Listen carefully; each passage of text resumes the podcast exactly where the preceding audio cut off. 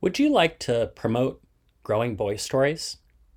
The best way is by word of mouth. Just tell your friends and family about it.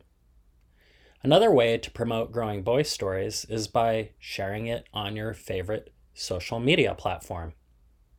Finally, if you're using Apple Podcasts, then rate and review it. I absolutely love writing and podcasting growing boy stories, and I want kids and grown-ups everywhere to listen to them. If you decide to share them with others, then I just want to say thank you very much.